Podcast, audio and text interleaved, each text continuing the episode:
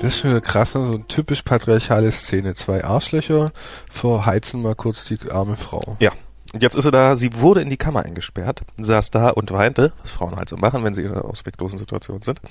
Denn sie wusste um ihr Leben keinen Rat, wie das Stroh zu Gold werden sollte. Da traf auf einmal ein kleines Männlein zu ihr, das sprach, was gibst du mir, dass ich alles zu Gold mache? Das nächste Arschloch. So, wenn zwei Arschlöcher, äh, eine Frau in eine dämliche Situation kommt, kommt ein drittes Arschloch, um es noch schlimmer zu machen. Sie tat ihr Halsband ab und gab's den Männlein und es tat, wie es versprochen hatte. Am anderen Morgen fand der König die ganze Kammer voll Gold.